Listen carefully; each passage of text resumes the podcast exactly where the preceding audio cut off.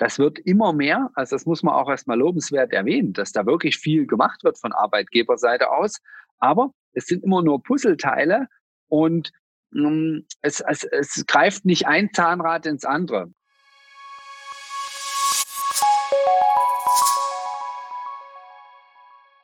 Workwell, der Podcast für gesunde Unternehmen. Wir erklären dir, wie Unternehmen sich und ihre Belegschaft fit für die Zukunft machen. Der Podcast von und mit Sepp Hölzel und Dirk Keller. Herzlich willkommen zu einer weiteren Folge vom Workwell Podcast. Ich bin's, der Sepp Hölzel und ich habe heute den Dirk Keller wieder mit dabei. Und heute wird uns der Dirk erklären, was das Thema betriebliches Gesundheitsmanagement bedeutet, welche vier Themengebiete da dazugehören und wo die betriebliche Krankenversicherung, die dem Dirk sein Spezialgebiet ist, mit dem betrieblichen Gesundheitsmanagement zusammenarbeitet und wie man hier einen interessanten Lösungsansatz fahren kann. Ich will euch nicht länger aufhalten. Dirk, schieß los. Ja, hallo, auch von meiner Seite. Ja, heute zum Thema betrieblichen Gesundheitsmanagement. Äh, das betriebliche Gesundheitsmanagement verfolgt im Prinzip das Ziel, die Mitarbeiter, äh, die Gesundheit der Mitarbeiter dauerhaft zu erhalten und zu fördern und vorbeugende Maßnahmen einzuführen und mit verschiedenen Gesundheitskonzepten und Ressourcen die Mitarbeiter einfach zu stärken. Und die vier Themen, die das betrifft, ist zum einen der Arbeits- und Gesundheitsschutz. Zum zweiten ist die betriebliche Gesundheitsförderung. Zum dritten ist es dann die Personalentwicklung. Und zu guter Letzt, was eigentlich ähm, oder sehr häufig vernachlässigt wird, ist dann das betriebliche Eingliederungsmanagement. Und ich möchte jetzt mal auf die einzelnen Bausteine eingehen. Zum ersten ist es halt der Arbeits- und Gesundheitsschutz.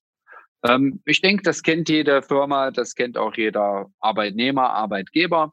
Im Prinzip gibt es gewisse Audits und an denen auch festgelegt wird, wie was zu sein hat, welche Prävention, wie ich am Arbeitsplatz zu stehen habe, wie ich, wie schwer ich heben darf, wie meine Sitzposition an einem Schreibtisch sein muss. Ich glaube, das ist, ist jedem bekannt. Und im Prinzip ist das auch eine Gefährdungsbeurteilung am Arbeitsplatz. Das ist das Erste, was so jeder, jede Firma kennt, wo auch die Berufsgenossenschaft natürlich unterstützt. Genau. Die Berufsgenossenschaft ist ja jedem Arbeitgeber logischerweise bekannt. Es kommt ja sofort bei, einer, bei der ersten Einstellung, kommt der Post von der Berufsgenossenschaft. Und ähm, genau, wir haben ja auch beim Arbeits- und Gesundheitsschutz eben die arbeitsmedizinische Vorsorge. Und ich bin für mich persönlich ja auch freiwillig Berufsgenossenschaft versich äh, berufsgenossenschaftlich versichert. Und da ist es ja schon so, dass die medizinische Versorgung im Leistungsfall von der Berufsgenossenschaft schon echt nicht schlecht ist. Ja, also da hast du schon eine wesentlich bessere Versorgung als jetzt bei der gesetzlichen Krankenversicherung, aber eben halt auch nur im beruflichen Umfeld. Und vielleicht kannst du das Thema nochmal mit beleuchten, ähm, lieber Dirk, wie hier eben betriebliche Krankenabsicherung das Ganze nochmal wesentlich erweitern kann. Ja, genau. Also wer selber schon mal einen Arbeitsunfall hatte, wird ja wie ein Privatpatient äh, behandelt. Der weiß auch, was das ausmacht. Und jetzt kommt's, die betriebliche Krankenversicherung ist ja eine zusätzliche private Krankenversicherung, aber halt nicht nur für die Arbeitsunfälle, sondern auch für meine Freizeit, für meine Freizeit, also 24 Stunden, sieben Tage die Woche. Und es ist auch so statistisch gesehen, passieren die meisten Unfälle halt in der Freizeit. Und das ist einfach der Lückenschluss zwischen der, der Arbeitszeit oder zwischen einem Arbeitsunfall und einem Freizeitunfall, dass ich rundum die gleiche Betreuung, Versorgung habe, um halt auch wieder schneller an Arbeit und fit auf Arbeit zu erscheinen. Das, das bewirkt halt die betriebliche Krankenversicherung. Das vielleicht dazu äh, mal. Ich hoffe, deine Frage ist dahingehend erstmal beantwortet, Sepp. Dann würde ich zum nächsten Baustein der betrieblichen Gesundheitsförderung kommen, was ja auch viele Unternehmen nutzen. Zum einen ist die betriebliche Gesundheitsförderung ähm, Sachen wie zum Beispiel Betriebssportangebote, äh, was an die Mitarbeiter äh, angeboten wird oder Yoga, Jumping Fitness.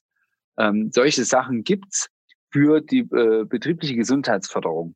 Hier ist aber klar zu sagen, und das äh, spiegelt sich eigentlich so in den, in den, in den Gesprächen mit, mit den Arbeitgebern, aber auch mit den Arbeitnehmern wieder, dass die Durchdringung ziemlich, hm, sage ich mal, im Durchschnitt ziemlich gering ist. Weil, machen wir das mal an einem Fitness- äh, oder Gerätetraining fest, was angeboten wird, Fitnesscenter-Training. Ähm, die Belegschaft, die noch nie ins Fitnesscenter gegangen ist, die nutzt das eigentlich gar nicht. Im Gegenteil, es nutzen die, die sowieso schon ins Fitnesscenter gehen. Und das heißt, und auch, oder andersrum gesagt, die Arbeitgeber wissen am Ende gar nicht, wer das vielleicht nutzt und wer nicht, weil es gar nicht, ja, das weiß man bei der betrieblichen Krankenversicherung auch nicht, aber man kriegt da eher ein Feedback, sage ich mal, dass man das nutzt. Der Arbeitgeber zahlt fürs Fitnesscenter, aber seine Belegschaft geht halt nur ja, ein Drittel oder zwei Drittel. Das wäre schön, wenn zwei Drittel da hingehen. Und es kommt auch dazu, dass halt manche aus vielleicht schon gesundheitlicher Vorerkrankung oder äh, ja einfach das nicht machen können oder wollen. Und das ist halt eigentlich so das betriebliche Gesundheits, äh, die betriebliche Gesundheitsförderung, wo ich sage, wo viele Baustellen sein können. Wenn es nicht im Haus ist, sowieso schon schwierig. Und dass halt, wie gesagt, gar keine Rückmeldung gibt, wer das, wer das denn wirklich nutzt. Als dritter Baustein ist dann die Personalentwicklung. Bei der Personalentwicklung ist es halt so zu sehen, dieser Baustein, dass das im Prinzip äh, die betriebliche Gesundheitsmanagement eng mit der Person an der Personalentwicklung, an gesunder Personalentwicklung mittlerweile arbeitet. Dazu werden, werden dann Workshops durchgeführt und in denen geht es halt um Ernährung, Entspannung, Bewegung. Und dort wird halt ein äh, besonderer Fokus darauf gelegt, dass die Führungskräfte geschult werden äh, im Thema gesunde Führung. Ähm, dass man dann halt im Haus oder im Unternehmen sieht, wie die, die, die, die Angestellten, also die, die Mitarbeiter vielleicht sich falsch bewegen, falsch verhalten am Arbeitsplatz und dass das frühzeitig gesehen wird von den Führungskräften und auch dann entsprechend gegengewirkt werden kann, wenn man halt sieht, die stehen halt alle äh, einen ganzen Tag an, ich, an einer Maschine und dort wäre es doch schön, wenn man da vielleicht mal eine Sitzmöglichkeit hat und man kann sich zwischendurch mal hinsetzen. Zum, das ist zum Beispiel als Beispiel mit dieser Personalentwicklung, wo das betriebliche Gesundheitsmanagement mitwirkt. Und zu guter Letzt ist es halt das Thema betriebliches Eingliederungsmanagement. Und da ist es halt wirklich so, dass äh, viele, viele kleinere Firmen, da ist es bei kleineren so, dass wenn der Arbeitnehmer jetzt wirklich nach einer schweren Erkrankung oder längeren andauernden Arbeitsunfähigkeit wiederkommt an, an seinen Arbeitsplatz, dass die, dass die Arbeitgeber aus, aus Zeitgründen oder weil sie gar nicht wissen, wie sie sich richtig verhalten sollen, äh, gar nicht die Eingliederung so mitbegleiten können, dass man gar nicht die Zeit hat oder oder gar nicht, äh, wie soll ich, wie soll ich jetzt sagen, dass man gar nicht genau weiß, wie man mit dem umgehen soll, wie ist er denn überhaupt belastbar. Und das ist, das ist auch wirklich ein spannendes Thema, was ich dann immer wieder sehe. Und natürlich soll dieses Eingliederungsmanagement dafür auch sorgen, dass die Arbeitsbedingungen auch äh, wieder, wieder so langsam hochgefahren werden, dass der dann wirklich voll einsetzbar ist und nicht die, den längeren Ausfall oder die Ausfalldauer dann noch erhöht. Ja, und es ist auch äh, eine Vorbeugung dann für Erkrankungen, die dann vermieden werden, für Folgeerkrankungen. Ne? Wenn der Arbeit, Arbeitnehmer, sage ich mal, wieder gleich an seine Maschine kommt, nehmen wir das und hat gleich wieder den Stress. Oder eine Führungskraft fängt gleich wieder an, mit 50, 60 Stunden zu arbeiten. Das ist kontraproduktiv. Ja, das kann ich vielleicht auch nochmal mit einem Praxisbeispiel bei mir jetzt aus meiner normalen Privatkundschaft untermauern ich hatte einen jungen, einen jungen Familienvater äh, oder ich habe ihn immer noch als Kundschaft ähm, und der ist äh, wegen einer Herzerkrankung operiert worden. Ein Herzklappenthema war hier der Auslöser und der ist auch genau im Metallbereich tätig gewesen und hat eben hier eine Wiedereingliederungsmaßnahme über sechs, acht, zwölf Wochen, glaube ich, gemacht und hat dann kontinuierlich langsam seine Belastung wieder gesteigert.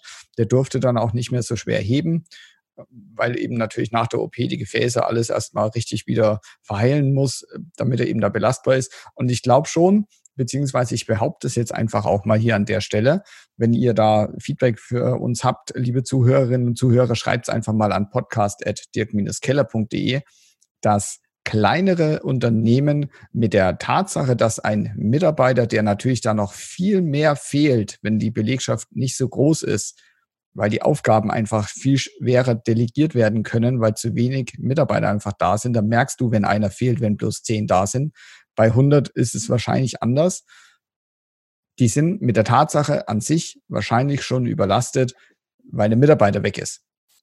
Die sind auf das Thema, die Person wieder ordentlich einzuführen in dem Betrieb, äh, glaube ich an der Stelle einfach gar nicht so richtig vorbereitet und kommt da hier wahrscheinlich vielleicht auch an die, an die Schwelle, wo sie da das vielleicht auch falsch machen einfach und dadurch wieder Langzeitschäden hervorrufen oder begünstigen, sage ich mal, sagen wir es mal so ganz vorsichtig, begünstigen. Und ich glaube, das ist einfach so ein Ansatz, den du ja genau umgehen willst, eben nicht nur das eine Thema zu betrachten, sondern da einen generellen globalen Ansatz zu fahren. Vielleicht kannst du da auch noch mal was dazu sagen, Dirk. Ja, genau. Also da ich ja nur in dem BBB, BBGM, also Bundesverband für betriebliches Gesundheitsmanagement, äh, Mitglied auch bin, da äh, findet natürlich ein reger Austausch äh, über solche Dinge, was wir jetzt hier heute besprochen haben, statt. Und es ist halt so, dass, wie gesagt, die Firmen viel machen für ihre Mitarbeiter auch. Das wird immer mehr. Also das muss man auch erstmal lobenswert erwähnen, dass da wirklich viel gemacht wird von Arbeitgeberseite aus. Aber es sind immer nur Puzzleteile und ähm, es, es, es greift nicht ein Zahnrad ins andere. Und im Prinzip ist die betriebliche Krankenversicherung äh, was auch mein Ansatz ist, eigentlich das Fundament. Der Mitarbeiter ist das Fundament. Und dieses Fundament, diese betriebliche Krankenversicherung, den rundum top Kranken zu versichern, Privatkrankenversicherungsniveau zu halten, nicht nur auf dem Arbeit, nicht nur am Arbeitsplatz, sondern auch in seiner Freizeit. Das ist für alles weitere dann relevant, weil wie gesagt, erstmal erreiche ich meine komplette Belegschaft. Ich kann, ich habe meine komplette Belegschaft krankenversichert. Und wenn der Fall eintritt, dass eine schwere Verletzung, Erkrankung ist, dann wird er das nutzen. Egal, ob er gerne ins Fitnessstudio geht oder nicht, was ja bei der betrieblichen Gesundheitsförderung Voraussetzung ist, sage ich mal. Und das ist halt im Prinzip der Ansatz. Aber trotz allem gehören diese vier Themen, Arbeits- und Gesundheitsschutz, die betriebliche Gesundheitsförderung, die Personalentwicklung und auch dieses betriebliche Eingliederungsmanagement ganz eng zusammen. Aber ich glaube, wir werden da auch in den nächsten Folgen noch weiter ins Detail gehen. Und ich denke, das soll es dann äh, auch von dieser Stelle heute gewesen sein, Sepp. Und ja, wie schon gesagt, wenn Fragen sind, einfach schreiben. Und wir hören uns in der nächsten Folge. Vielen Dank für deine Ausführungen. Auch von meiner Stelle danke fürs Zuhören. Bis zur nächsten Folge.